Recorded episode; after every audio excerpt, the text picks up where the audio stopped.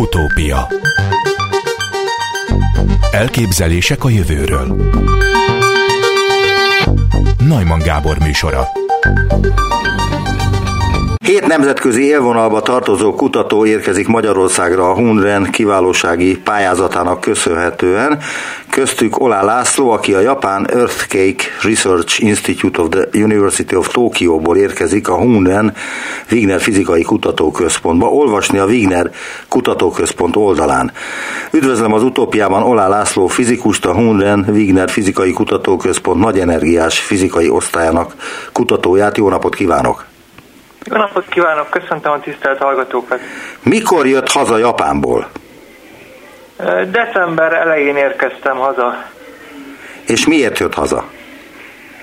A Hunrennek volt egy magyar tudományos kutatási hálózatnak volt egy hazahívó programja, és abban nyújtottam be egy pályázatot a Wigner Fizikai Kutatóközponttal együttműködésben, és ezt, erre kaptam támogatást, és ezáltal van lehetőségem hazatérni, és itthon folytatni a kutatásaimat. Milyen kutatást vagy kutatásokat végzett Japánban? Alapvetően részecske fizikus vagyok, és a részecske fizika földtudományi alkalmazásával foglalkozom. A Toki Egyetem Földrengés Kutató Intézetében dolgoztam, ahol nem csak földrengéseket kutatnak, hanem vulkánokat is vizsgálnak a Japán Oktatási, Kulturális, Sport, Tudomány és Technológia Minisztériumnak volt egy integrált programja a következő generációs vulkánkutatás és humán erőforrás fejlesztéséhez, és ebben vettem részt 2017-től kezdődően. Itt olyan új vulkán megfigyelő technológiát fejlesztettünk, a Wigner Fizikai Kutatóközponttal és a Tokiói Egyetemmel együttműködésben, amely a vulkánon keresztül érkező kozmikus mion részecskéket méri meg, és ezáltal tudja monitorozni a vulkán belsőjében lévő anyag tömegének a megváltozását, és ezáltal tudja mérni, hogyha valamilyen változás, például a magma áramlik fölfelé a kürtőben. Tehát úgymond az előrejelzésekhez tudna hozzájárulni ez a technika, technológia, és ezt fejlesztettük. A következő kérdést olvasni az oldalán. Miért hasznos a földtudományt és a részecske fizikát kapcsolatba hozni egymással? Miért? Hát ezek ugye részben összefüggő, de azért egymástól távoli területek, tehát hogyha vannak olyan például a földtudományban vannak jól bevált módszerek, de ezeknek vannak bizonyos limitáció, és például a nagy energiás részecskéknek a mérése, itt olyan, eh, olyan technikát tud hozzáadni, amely például a vulkánok esetében eh, távolról, tehát biztonságos távolságról végezhetünk el méréseket, alá láthatunk például a vulkán eh, felszínének is, és olyan, olyan felbontással tudjuk vizsgálni ezeket a nagy skálás objektumokat, például a vulkánokat vagy hegyeket, amit a hagyományos módszerek nem, nem érnek el, nem tudnak biztosítani. Tehát úgymond ez a részecske fizika egy új, új technikát tud biztosítani a földtudomány számára, és ezáltal nyithat új lehetőséget a kutatásban és a kutatásoknak az alkalmazásában is. A Wignerben kifejlesztettek egy úgynevezett műon tomográfot, amivel többek között a vulkánok struktúráját is lehet kutatni. De mielőtt a műon tomográfról szó esne, a műonokról kérdezném, hogy mik azok a műonok?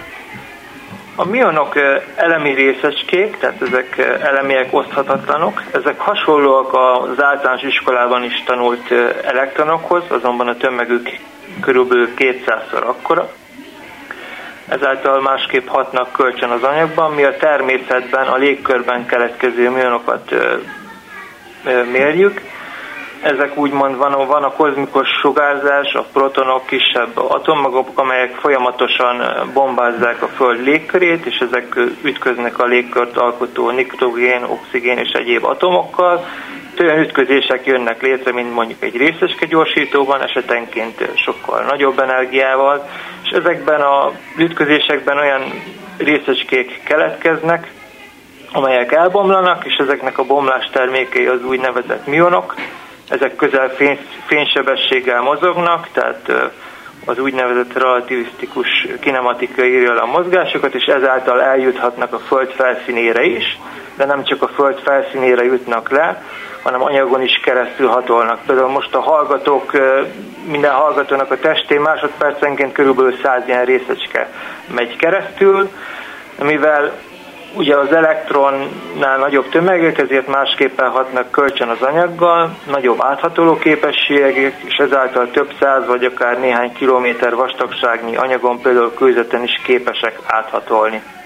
Ezeket a tulajdonságait használjuk ki a, a mionnak, a nagyskálás képalkotásra, tehát a miográfia elvasz hasonló a röntgen képalkotáshoz, tehát itt is a a vizsgált objektumon keresztül hatoló részecskéket mérjük, és attól függően, hogy milyen vastag vagy milyen az anyagnak a tömegsűrűség, attól függően más számban hatolnak rajta keresztül. A részecskék például, hogyha az anyag tömeges sűrűsége nagyobb vagy vastagabb, akkor kevesebb részecske jut át, hogyha, hogyha vékonyabb, akkor több részecske jut át. És egy alkalmas berendezéssel, amit a részecskedetektornak hívunk, vagy miográfnak, miontomográfnak, ez megméri, hogy melyik irányból hány darab részecske érkezik, és egy, az irány függvényében egy ilyen elnyelődési vagy áthatolási képet ad a, az objektumról, ami igazából hasonlítható egy röntgen felvételhez, amit feltételezem minden hallgatónak volt szerencséje látni, tehát ahol mondjuk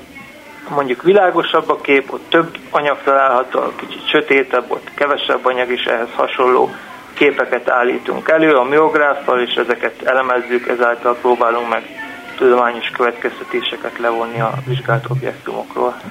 A műonok mindenen áthaladnak? Tehát olyan, mint a gravitáció, hogy mindenen átmegy?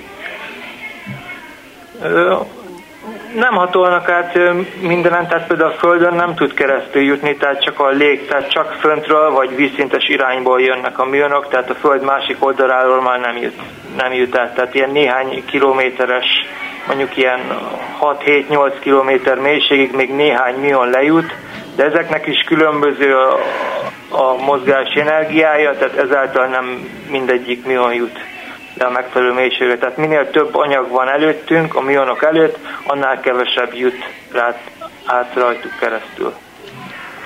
Ah. A, a tomográfok, ugye, amiről beszélt, azok ugye képalkotó rendszerek, amikkel a laikusok is találkozhatnak az orvostudományban, komputertomográfok, stb. különböző képalkotó rendszerekkel vizsgálják a beteg embereket. A műontomográf milyen képeket hoz létre? Hát hogy néz ki egy kép, amit egy műontomográf alkotott?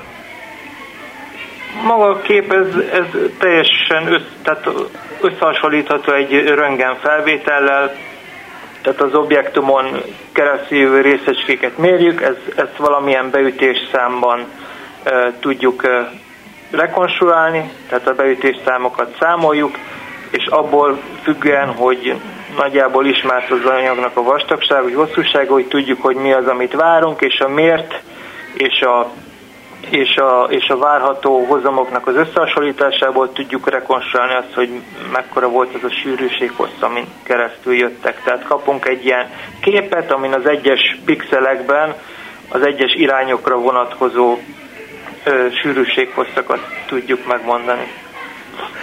Ha egy, műon, ha egy műon tomográffal átvilágítok egy vulkánt, akkor uh, jó eséllyel ki tudom számolni, hogy mikor tör ki az a vulkán? Azt, azt tudja meghatározni, hogy, hogy az, anya, hogy az anya, a vulkán kürtőjében a kráter alatt lévő anyagmennyiség hogyan változik. Például 2018-ban, amit vizsgálunk a Sakurajima vulkánnál, az egyik krátere kialudt, és akkor meg tudtuk hogy alatta a tömeg növekedett, ezáltal látjuk azt, hogy a következő időszakban nem fog, tehát ez, ez a kráter eldugolt, és nem fog kitörni a következő időszakban. De például, ha ezeknek a képeknek a sorozatát felvesszük, és időben ezeket a képeket összehasonlítjuk, megnézzük, hogy hogyan változik az anyagmennyiség, esetleg ezeket valamilyen megfelelő gépi tanulási vagy egyéb, egyéb anomália kereső eljárásoknak beadjuk, akkor, akkor találhatunk esetleg olyan olyan változásokat, amelyek arra utalnak, hogy, hogy kitörések fognak bekövetkezni. A múltban fejlesztettünk egy olyan keretrendszert, ahol, ahol naponta mértük a vulkánon keresztül érkező műanyagoknak a hozamát, tehát a napi képeket raktuk sorba, egy heti adatot, és akkor a nyolcadik napra e, vizsgáltuk, hogy bekövetkezik a kitörés vagy sem. Ez nagyjából olyan 75%-os e, pontosságot ért el, viszont, a, viszont a, a hibák az nagyjából, tehát 20%-ban téves riasztás is adott. Tehát az lenne a cél, hogy ennek a pontossága megközelítse bőven a 95% fölött. A téves riasztások nyilván ez evakuálni, az nyilván költséges, tehát azt meg nyilván le kellene szorítani minél kisebbre. Tehát az, hogy ezek realisztikusan működőképes eljárás legyen, ott, ott az még több, több munkát fog igényelni a jövőben, például más adatokkal összevonni, mondjuk itt a gázkibocsátási adatokkal, a, a, a különböző radaroknak, szeizmográfoknak az adataival, tehát ezeket együtt lenne érdemes kiértékelni a jövőben, és egy ilyen, ilyen nagy keretrendszernek a része lehetne a miográfia. Tehát ne úgy képzeljük el, hogy ez majd önmagában fogja jelezni a kitöréseket, hanem egy ilyen összetett rendszernek az egyik eleme lesz, az adatokat is figyelembe veszik majd a szakértők annak eldöntésében, hogy szükséges lesz evakuálni vagy sem. De ugye ennek a műon tomográfnak köszönheti az, hogy egyáltalán Japánba kijutott, mert ez a Wignerben ön is hozta létre ezt a műon tomográfot, és ez a világon egyedüli, vagy elsőként jött létre egy ilyen szerkezet, vagy hoztak létre egy ilyen szerkezetet, ami voltak éppen világszenzáció, vagy nem?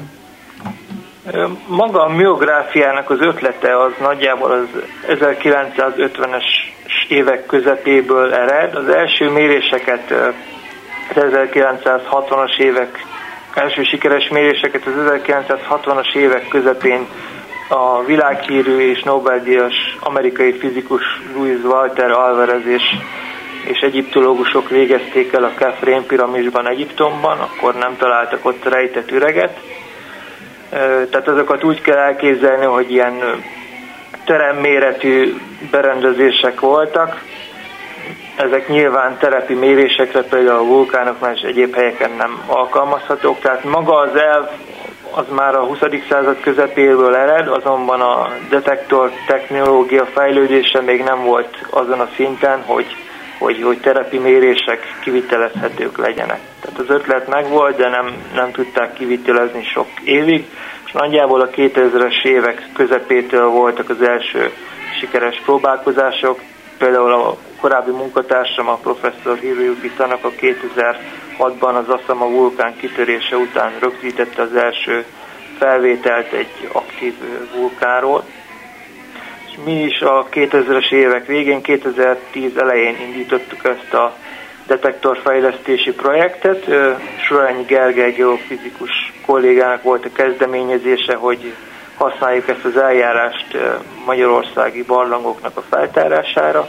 Tehát ahhoz, hogy olyan berendezéseket kezdtünk el akkoriban fejleszteni, amelyek ugye kisméretűek, bevihetők egy barlangi járatba, és akár tehát ezt úgy képzeljük el, egy, hogy még egy 30x40x40 cm-es doboz, amiben benne vannak ezek a részecske detektorok, és ezek megmérik, hogy melyik irányból hány darab részecske jön a talajon keresztül, tehát ez a föld alá van elhelyezve, és nagyjából a talaj vastagságából, a felszíntől mért távolságról úgy nagyjából meghatározható, hogy mennyi a mionhozam, amit várunk, és hogyha ennél többet mérünk valamilyen irányban, akkor ugye abban az irányban valamilyen anyaghiány van, tehát ezáltal lehetne például üreget detektálni. Tehát az, akkoriban az elsődleges motivációja kutatás fejlesztésnek a, a barlangkutatás, illetve a föld alatti infrastruktúráknak a, a vizsgálata volt. Tehát ez csak egy, egy projekt volt az innovatív detektorfejlesztő lendület kutatócsoportnak, ami Varga Dezső vezetésével működött 2013-tól és ez a műon detektor technológia, amiket fejlesztettünk, ezek viszonylag jó jó felbontást biztosítottak, és nagyon olcsak voltak az eddigiekhez képest, és olyan nagyméretű infrastruktúrákat tudtunk belőle építeni, amit mondjuk ahhoz szükséges, hogy egy vulkánt tudjunk mérni. Ugye egy vulkán az több kilométer vastag, és ezáltal nagyon kevés mion jut rajta keresztül, és ahhoz, hogy adott megfelelő idő alatt megfelelő számon mion mérjünk, ahhoz nagyobb méretű detektorrendszert kell fejlesztenünk. Tehát a különböző alkalmazásokra különböző berendezések szükségesek. Tehát mindig meg kell találnunk, hogy mi, mi az alkalmazás, és ahhoz kell optimalizálni a műszereket. Ezért írják azt, hogy Magyarország vulkán nagy hatalom? Pedig itt nincsenek is vulkánok.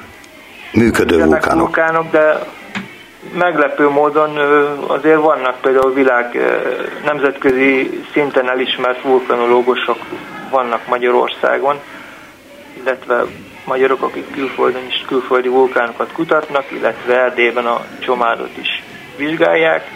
Jó magunk, mi részecske fizikusok vagyunk, és ebben a földtudományban, Japánban kezdtem el inkább elmélyülni. És azáltal jött az, az, öt, az volt az ötlet, hogy nyilván, tehát hogy viszem ezt a tudást Magyarországra, ami a ami a részecske fizikai detektorok kutatásfejlesztése, tehát technológia transfer a japán partnereknek, és én közben elsajátítottam a, azt, a, azt a tudást a földtudományról egyéb, egyéb mérnöki dolgokban, amit haza tudok hozni, és akkor ezeket kombinálva abba azt reméljük, hogy hozzá tudunk járulni az itthoni társadalmi hasznosításokhoz is.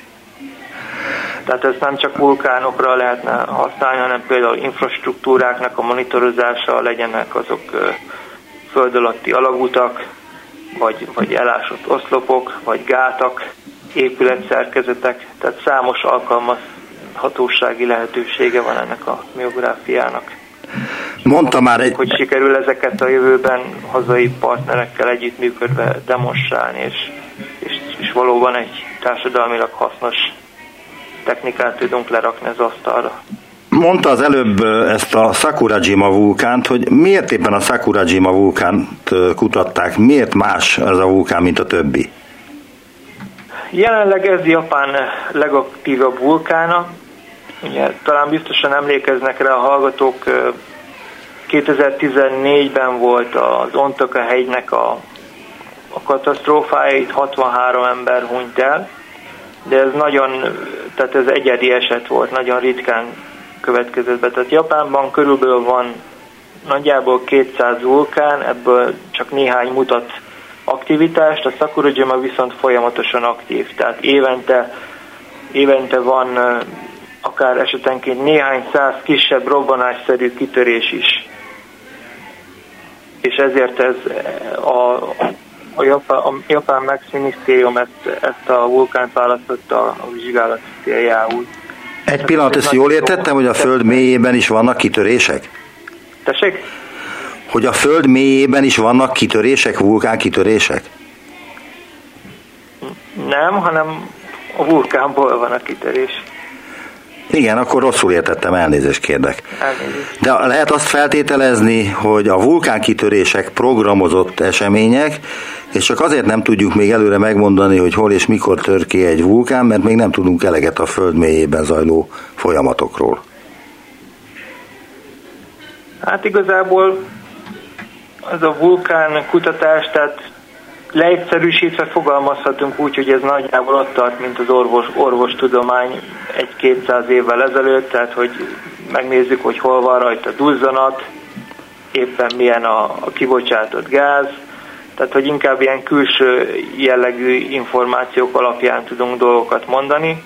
Tehát ez egy fejlődő, fejlődő tudományos része a, a földtudományoknak, úgyhogy még nyilván a, a folyamatosoknak a jobb megértése szükséges ahhoz, hogy többet tudjunk a vulkánokról, és, és, és az előrejelzés is egy megvalósítható dolog legyen a jövőben. Azt egyébként tudni lehet már, hogy a Föld mélyében mi van, a Föld középpontjában milyen anyag van, tehát azt fel lehet térképezni különböző képalkotó módszerekkel, meg különböző egyéb igen, fúrásokkal, igen, hogy miből áll a Föld?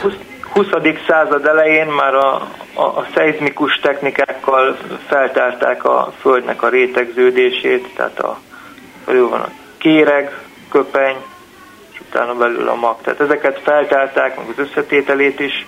Nagyon érdekes, hogy például erre a célra részeske fizikai módszereket is, az úgynevezett neutrino részeskéket is alkalmazták, illetve ezeknek a, a különböző típusai közötti átváltozását, tehát ezeknek a méréssel is használták ennek a feltárására.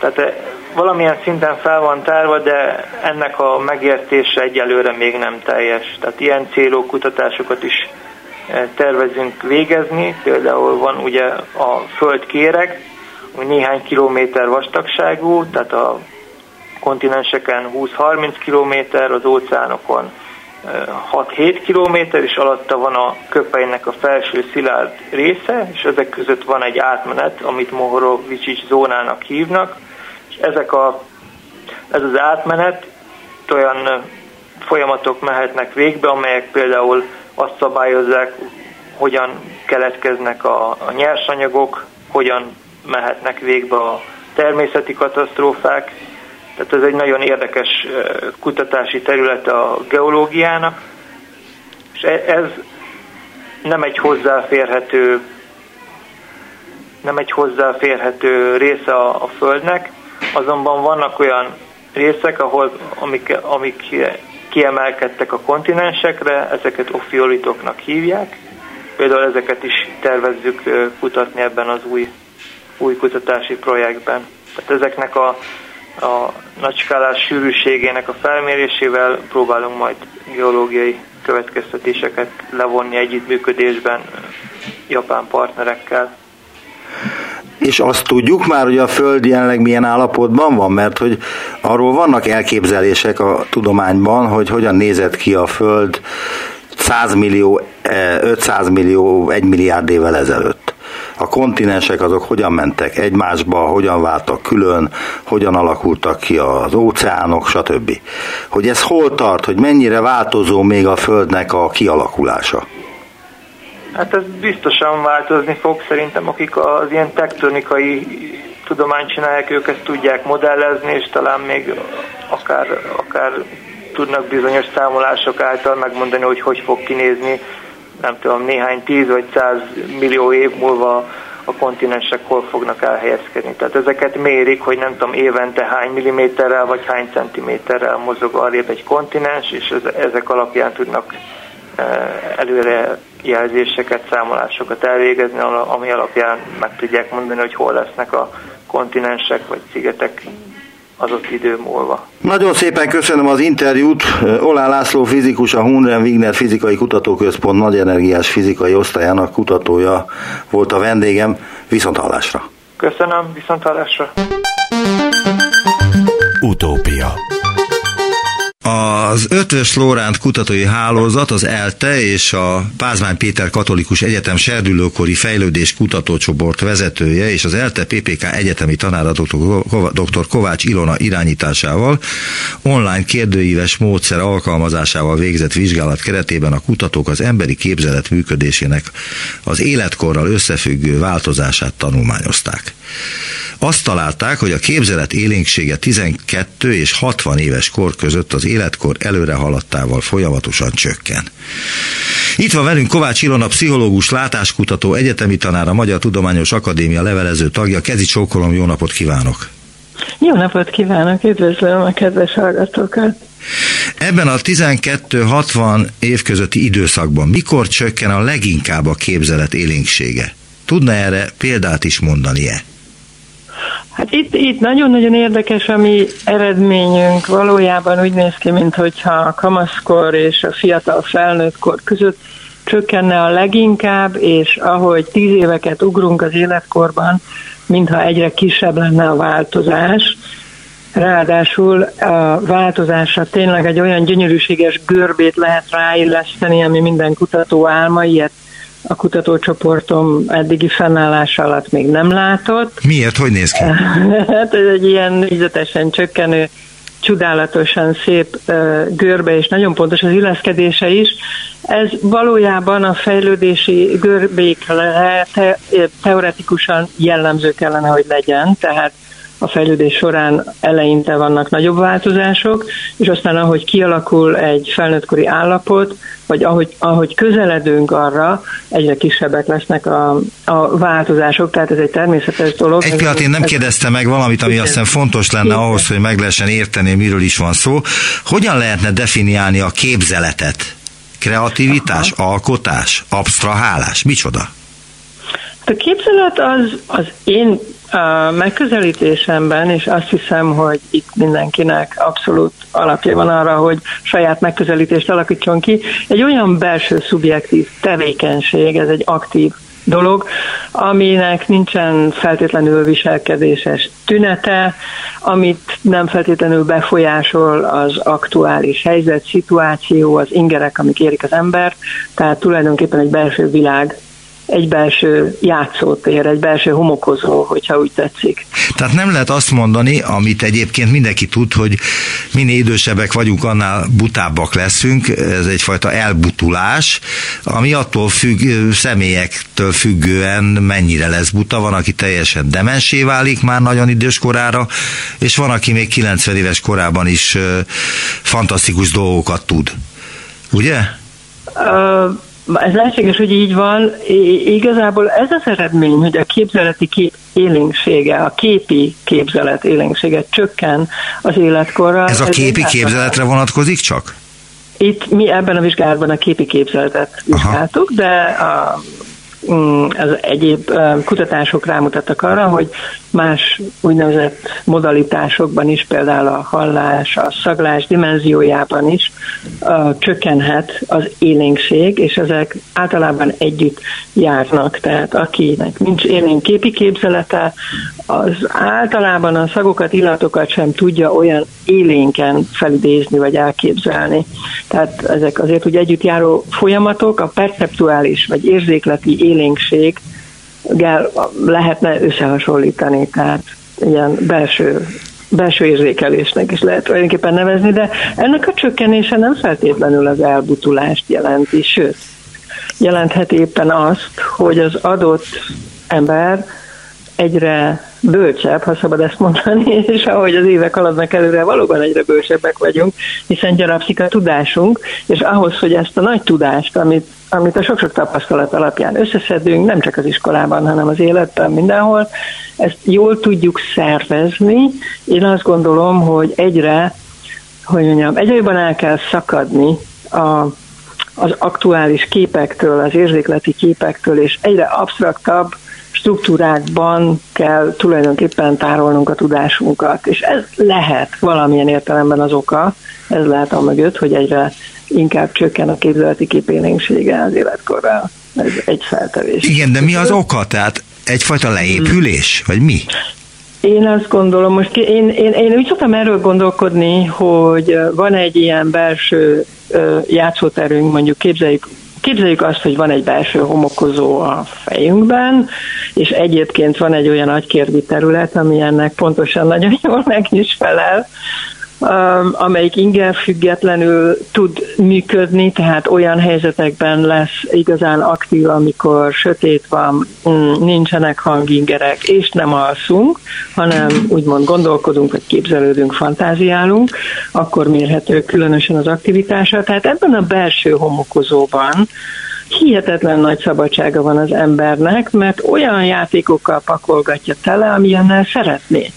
Tehát aki inkább szeretné képi elemekkel, gazdag érzékleti modalitással, színekkel, szagokkal, hangokkal teli rakja a homokozóját, az megteheti ezt, rakhat bele olyan elemeket, emlékeket, amikből utána, mint egy egy, egy legó készletből föl tudja építeni később a képzeleti képeit, de hogyha az illetőt nem annyira izgatják ezek a dolgok, hanem inkább, um, inkább mondjuk um, írni szeret, vagy, vagy mondjuk matematikai képletekkel dolgozni, vagy bármi más nagyon absztrakt uh, dologgal foglalkozik, akkor rakhat bele absztrakt elemeket is, és, és akkor azokkal lesz a tele homokozója, azokat tudja építgetni a továbbiakban. Tehát inkább azt mondanám, hogy az elemek, amiből mi a gondolkodási folyamataink során és a képzeleti folyamataink során, amelyek között szerintem olyan nagy különbség nincs egyébként, építkezünk, azok lehetnek eltérőek a különböző életkorú egyének esetén. Azt mondja, hogy gondolati folyamok, folyamatok és a képzelet között Igen. nincs nagy különbség. De van, azért mégis valamekkora különbség van, nem? Az igen, nyilván van. Persze erről körülbelül semmit sem tudunk jelenleg, uh-huh. mert ennél nehezebben mérhető, megközelíthető funkciója nincsen az embernek, mint a képzelt vagy a gondolkodás. Vannak olyan emberek, akiket afantáziásnak mm, neveznénk a mai neurológiai terminológia szerint. Ez azt jelenti, hogy fantázia hiánya áll fenn náluk. Igen. igen. Mert az, az az fosztó uh-huh. képző. Pontosan, így van. Ez a, ez a kis kifejezés, ez nem olyan nagyon régóta létezik egyébként. 2015-ben Adam Zeman, egy Nagy-Britániában az Exeteri Egyetemen dolgozó neurológus kutató találkozott egyszer egy beteggel, akinek mm, egy egyszerű koronária műtéte volt, valami komplikáció fellépett, és ez valahogy a virálátás zavarát okozhatta az agyában, aminek a következtében az illető elvesztette a képi, képzeleti képességét. Ez hogyan ez nyilvánult meg akkor? Ezt tessék elmagyarázni, legyen szíves. Ez föltűnt neki, ő erre így panaszkodott, hogy, hogy korábban, amikor szerette volna mondjuk elképzelni a a kutyáját, hogy hogyan szaladgál, akkor ez úgy sikerült, vagy szerette volna elképzelni, hogyha most elindul Londonban és tesz egy sétát, akkor milyen épületek lesznek majd ott útközben, vagy milyen milyen lesz az idő, esni fog, vagy nem, elképzelni azt, hogy milyen, amikor egy tóvizét fodrozza a szél. Ja igen, de teljesen evidens dolgokat is, hogyha arra gondolok, igen. hogy hogy néz ki a kocsim, és becsukom a szememet, akkor uh-huh. elvileg azt valamilyen látom. módon látom. Uh-huh. És akkor igen. ennél a, a fantáziás páciensnél igen. ő nem látott semmi ilyesmit, amikor hát becsukta neki a szemet. feltűnt, tehát ő, ő a műtét előtt látta, és utána úgy jött ki a, a, a műtéti szobából, hogy, hogy nem volt többé ilyen képzeleti képe. És mi történt és ezután?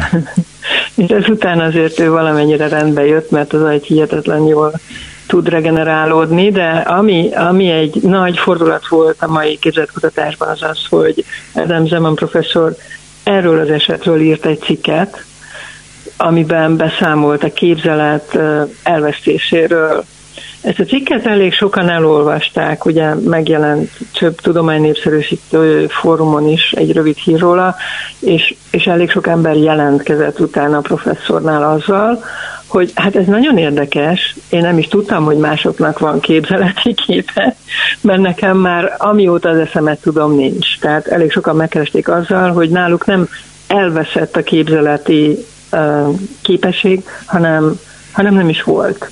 Tehát ők így születtek, így nőttek fel.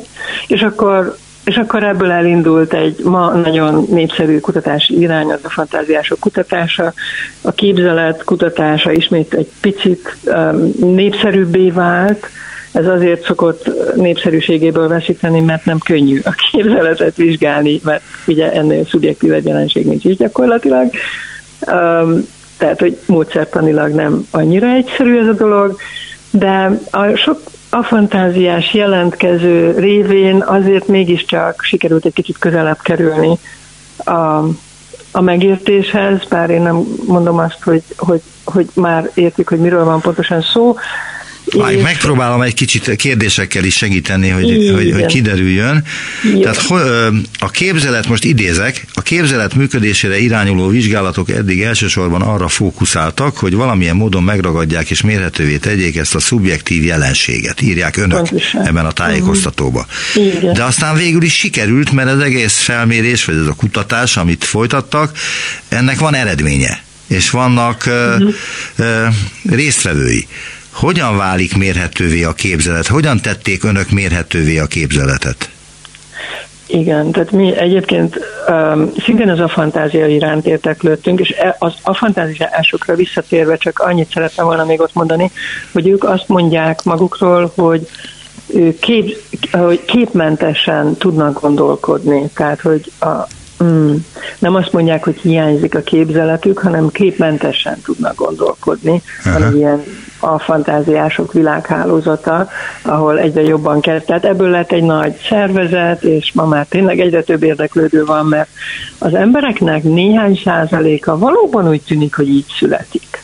Nem tudjuk pontosan. Tehát, hogy nincsen fantáziája, nem tud elképzelni olyan uh-huh. dolgot, amit nem lát, amit nem hall, amiről nem olvas? Igen, igen, és ugye ezt ők nem feltétlenül tudják, hiszen honnan tudnák, hogy a másik meg tud ugye a szintévesztés, a színlátás zavara sem könnyen derül csak amikor elkezdődik a színek megnevezgetése, de itt ugye ez, ez, egy, ez még ennél is a szubjektívebb, tehát még a színlátásnál is szubjektívebb dolog, Úgyhogy ez nem szokott olyan nagyon kiderülni, hogy valakinek legfeljebb úgy, úgy azt mondják rá, hogy na hát nincsen ennek fantáziája, de az, hogy, hogy tényleg hiányzik ez a képesség, az nem szokott igazából arra nem szokott fényterülni. Most, hogy népszerűvé vált ennek a kutatása, így, így fejlődik ugye a közösségi médiában egy ilyen nagy világhálózat, ahova egyre többen kapcsolódnak be, és egyre többen osztják meg az ezzel kapcsolatos gondolataikat. Vannak grafikusok, vannak keramikusok, akik boldogan leírják, hogy ők teljesen mentesek a a, a, a sztereotíp alkotás folyamatától, hiszen előre nem tudják elképzelni, hogy mit fognak majd alkotni, hanem az anyaggal interakcióban alkotják meg a dolgaikat, és ez nekik milyen jó, tehát hogy előnye is lehet. Igen, de ez nem a fantáziát jelent, ugye, hanem egyfajta elhatározást. Az a, Hát ők nem tudják előre elképzelni, hogy... De nem is akarják, ők azt szeretik, hogy ott a kezük mm. között alakul ki valami amiből aztán a képzeletükkel előállítanak Igen. valami olyat, ami aztán mm. formát nyer, és lesz valami tartalma. Hát igen, itt van az a kis hajszányi határ, hogy talán, tehát úgy tűnik, hogy nem a képzeletükkel, hanem az érzékelésükkel. Tehát ők az ingereket használják fel, az aktuális kívülről érkező ingereket, interakcióban vannak az agyaggal, mondjuk rajta van a kezük, az formálódik, a forma változását követik, és valahogy abból természetesen emlékképeket föl tudnak ők is idézni, ez nem egészen ugyanaz, mint a képzeleti kép. Persze. Valamilyen asszociációk nyomán létrejön egy alkotás, ami jóval, számukra jóval szabadabbnak tűnik, mint, mint, mint azok az emberek, akik a prekoncepcióikat és a képzeletüket használják fel erre. Tehát, hogy e, itt igen, tehát sok oldalról lehet ezzel foglalkozni, visszatérve a rendkívül jó kérdésre, hogy hogyan lehet mérni, és hogyan mértük mi egyébként. Őszintén mi arra voltunk kíváncsiak, hogy mm, a populációban körülbelül hány százalék lehet az a fantáziások aránya. Tehát, hogyha mondjuk megnézzük a felnőtteket. Igen, de ezt csak akkor, akkor tudták elkezdeni mérni, amikor már meg volt határozva, hogy pontosan mit jelent az a fantáziás ember. Uh-huh. És akkor itt egy olyan definíciója lesz mindjárt, ami még mindig nem, hogy mondjam, nem az a fajta mérés, amit igazán szeretnénk, hanem egy kérdőíves felmérés. Tehát az egyik kolléganő, aki saját magát a fantáziásnak vallja egyébként, á, szerintem a nevét is csak Gulyás Erzsébetről beszélünk? Így van, Gulyás Erzsébetről beszélünk, aki, aki hihetetlen um, érdeklődéssel és um, kíváncsisággal foglalkozik ezzel a témával, Sütöri Sárával, aki akkor egy pszichológus alapképzésen résztvevő diák volt még, készítettek egy olyan online felületet, amire bejelentkezve ki lehetett tölteni egy kérdőívet. Egy pillanat, itt felolvasok önöknek a tájékoztatójukból egy pár Igen. sort, ami erre vonatkozik. A tanulmány első szerzője Gulyás Erzsébet által közétett kérdőíves felmérés több mint 2012 és 60 év közötti válaszadó vett részt. Igen. felmérésen. A, a kitöltés Igen. során a résztvevőknek néhány egyszerű jelentetet kellett elképzelniük, majd egyes részletekkel kapcsolatban értékelniük kellett, hogy mennyire élénken sikerült azokat felidézni. Igen, igen. Mondana arra példát, De. hogy milyen jeleneteket kellett elképzelni a válaszadóknak? Igen, igen. Tehát, hogy volt egyébként egy kis gyakorlás, először mondjuk egy almát kellett csak elképzelni, és akkor ez a kérdés megmutatja az öt fokozatát a, a képzelet élénkségnek, tehát az egyes fokozat az, hogy egyáltalán nincs kép, csak úgy nagyjából tudja, hogy egy almára gondol mondjuk, a kettes, hogy elmosódott és falvány, a hármas, hogy valamelyes tiszta, éles, élénk a kép, a négyes, hogy nagyjából tiszta, éles és élénk, és az ötös az az, hogy olyan tiszta, éles, élénk, mintha valóban látná valaki az almát. Várjunk csak, ezt hogy kell csinálni? Hogy be kell csuknom a szememet, és arra kell gondolnom, amit el kell képzelnem? Így van, igen. Most de, én megpróbálom de ezt, uh-huh. csinálna Mondjuk velem ilyen már. tesztet, hogy valamit Jó. elképzeljek? Becsuktam a szememet, mit kell, mire kell gondolja? Jó, tehát akkor egytől, egytől ötig vannak a lehetőségek a válaszadásra, egy a leggyengébb, öt a legerősebb. Mondjuk akkor a kérdőjétől az egyik kérdés az volt, hogy képzeljen el egy tájképet, fákkal, Igen. hegyekkel és tóval. Vizsgálja Igen. meg az elképzelt képet. Mit csináljak vele? Vizsgálja meg, és négy kérdést fogok a képpel kapcsolatban rögtön feltenni. Az a baj, hogy a kép nem jelenik meg, csak csak uh-huh. emlékképek jelennek meg, de azok nem uh-huh. képszerűen, hanem ilyen a tudatban valahol uh-huh. vannak. Igen, igen, tehát tudja, hogy ott van az a tájkép. Igen, de nem látom. Látja, nem jött elő. A, a tájkép körvonalai meg tudnak jelenni nem. esetleg nagyjából? Nem. A világon sem, de lehet, hogy ez a helyzet ez nem alkalmas arra, hogy itt az agyam szabadon igen, lófrálhasson bárhol, igen, mert hogy nekem koncentrálnom igen. kell az interjúra, meg a kérdésekre, és emellett Pontosan. még el kéne lazítanom magamat, ami lehet, hogy nem sikerül ehhez egy kis idő kellene. Így van, tehát hogyha azt az agyterületet, amelyikben ez a homokozó van, ez a képzeleti homokozó szeretnénk működésre bírni, akkor azért az a szerencsés, hogyha minél kevesebb inger ér minket, és minél kevésbé dolgoztatjuk az agynak az úgynevezett frontális területeit, ami a viselkedésünket irányítja, segít abban, hogy például egy interjút lebonyolítsunk, és a többi. Tehát itt most nagyon aktív frontális működés közben vagyunk mindketten. Egyébként hol van az agyban az, a, a fantáziának a helye? Az amigdalában? Hát nem, biztos, nem. A, a képzelet kutatók már gyakorlatilag a 70-80-es évek óta azt gondolják, és és még... Találgatok. Igen. Közelebb vagyok, hipokampus, vagy nem? Hipokampusznak sok köze van egyébként az emlékezethez. Tudom, az emlékezet egyik nem központja. Rossz, nem rossz találgatás, de a 70-es évek óta gyakorlatilag az az elképzelés uralkodik a képzeletkutatásban, amivel én személyesen nem értek egyet, hogy a látórendszer hagyja végre a képzeleti működést is a képi képzelet esetén. A látórendszer egy elég, elég komoly hierarchiába rendeződik az agyunkban. Van egész alacsony szintje, és van nagyon magas szintje. De erről nagyon keveset tudunk, legalábbis a szemész professzorokkal már készítettem interjút, és ők addig pontosan tudják, hogy a, a látóidegre megérkezik a kép, de az, hogy utána mi történik, arról fogalmuk sincs. Hú, az egy külön adás lehetne, tehát hogy azért, azért elég sok ismeretünk van. Épp azért van nagyon sok ismeret a, az emberi látásról is, mert a látásnak legalábbis az alacsonyabb agykérgi szintjeit nagyon, tehát nagyon, az nagyon pont ugyanúgy működik, mint az egérben, patkában, macskában, kutyában, egyéb gerincesekben, a primátákban, majmokban, tehát hogy az állatmodell ebben az esetben kifejezetten jól használható, és azért, amikor még nem tiltották be az állatokon végzett neurofiziológiai vizsgálatokat, legalábbis a magasabb rendű gerinceseken végzetteket, addig hihetetlen mennyiségű Most ezekre egyáltalán tehát hát. tiltás van teljes egészében? Tehát egyenként, hát, tehát nem, tudom, hogy itt van egy engedélyeztetés egy igen. különböző állatkísérleteknél, de szoktak engedni egy-két állatkísérletet, amely akár még főemlősre is vonatkozhat.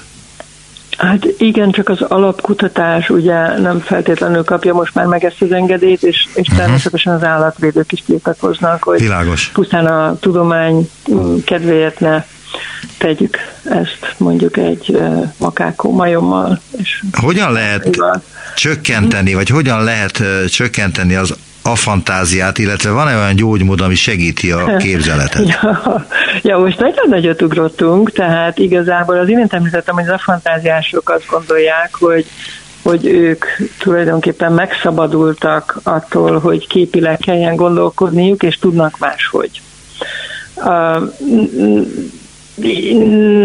Én azt gondolom szintén, hogy a, annak, hogy nincs felidézhető képi képzelet, sok oka lehet. Ugye az egyik, amiről mi a cikkünkben beszélünk, ez a fejlődési a fantázia, tehát hogy természetes módon az életkor előre haladtával a képzeti kép élénksége csökken, nem feltétlenül vész el, de az élénkség úgy tűnik, hogy átlagban legalábbis csökken, maradnak közöttünk élénk képzeletű emberek. Igen, de azzal magyarázta ezt a csökkenést, legalábbis egyik oldaláról, hogy Igen. azért van, mert hogy egyre tapasztaltabbak, egyre több emlékkel rendelkezünk, tehát a képzeletünk uh-huh. az szűkül. Szűkül az egyre, egyre nagyobb mennyiségű tapasztalatnak a szervezésére céloztam én, tehát most gondoljuk el, hogy hogy az ember dokumentálni szeretné mondjuk az életét, és akkor az elején elkezd fényképezgetni, gyűlnek, gyűlnek a képek, és ez egy teljesen áttekinthetetlen uh, halmazzá kezd válni, ahhoz, hogy ezt a rengeteg képet valahogy meg tudjuk szervezni, absztrahálnunk kell. Tehát mondjuk kategóriákba kell rendezni őket, hogy na itt vannak azok a képek, amikor a kutyámmal játszhatnám, vagy ott vannak azok a képek, amikor dolgozom, és a többi, akkor lesz egy ilyen kategória, és a kategóriát elkezdjük szépen felhasználni úgy, hogy kiátlagoljuk azokat a képeket, amik ebbe a kategóriába tartoztak, és egy idő után már csak a neve marad meg a kategóriának. Tehát egy ilyen jellegű abstrakciós folyamatot céloztam, amiben gyakorlatilag a korábban az érzékleti tapasztalatokon alapuló tudásunkat próbáljuk a fejünkben úgy megszervezni, hogy az élet hosszon át tudjuk használni. Mert ha olyan nagyon sok kép van, az nem biztos, hogy a, jól fogjuk tudni az emlékezetünket használni. Hát de hogyan ez tudjuk ezt redukálni? Tehát, hogy... Hogyan, azt nem tudom. Sehogyan se. Hát ha látok valamit, akkor vagy megjegyzem, vagy nem jegyzem meg. És ha megjegyzem, akkor hogy tudom uh-huh. azt eltüntetni, sehogy se. Uh, elképzelhető egyébként, hát tudatosan nem biztos, de ugye említettük azt az illetőt, aki akit Adam Zeman vizsgált, aki egy... Ahonnan az a fantázia született. Uh-huh. Igen, tehát egy trauma folytán vesztette el a képzeleti képességét. Úgy tűnik, hogy vannak olyan emberek, akik pszichés trauma után ugyanígy el tudják veszíteni a képzelet és emlékezeti képeiknek az élénkségét. Ez adott esetben védheti őket attól, hogy a kellemetlen emlékek. Hogy traumá, traumá legyen újra attól a képtől, amiben részük volt. I, I, igen, mert az érzékleti rész az, az, az, az tud nagyon élénk lenni, akkor újra átéli, újra előjön az összes érzelmi vonzata a jelenetnek, míg hogyha az agy ezt a részét letiltja, és csak esetleg megmarad valamilyen um, szavakban elmondható vázlata annak a dolognak, az már nagyon messze van az érzelmektől és ez védheti adott esetben a pszichés működést egy, egy ilyen pszichés trauma után. Úgyhogy így elképzelhető, hogy az agyunk képes csökkenteni a nélkül, hogy mi erről tudnánk. Tehát a belső folyamatainknak a jelentés részéről ugye nem feltétlenül van tudomásunk, különösen az, az érzékleti jellegű dolgokkal kapcsolatban kevés a, a tudatos mozzanat. Úgyhogy én ezt tudom képzelni. Nagyon szépen köszönöm az interjút. Kovács Ilona, pszichológus, látáskutató, egyetemi tanára, a Magyar Tudományos Akadémia levelező tagja volt a vendégem az utópiában. Kezi csókolom viszont hallásra. Én is köszönöm a beszélgetést. Viszont hallásra minden jövőt. Visszaértünk a jelenbe. Neumann Gábor utópia című műsorát hallották.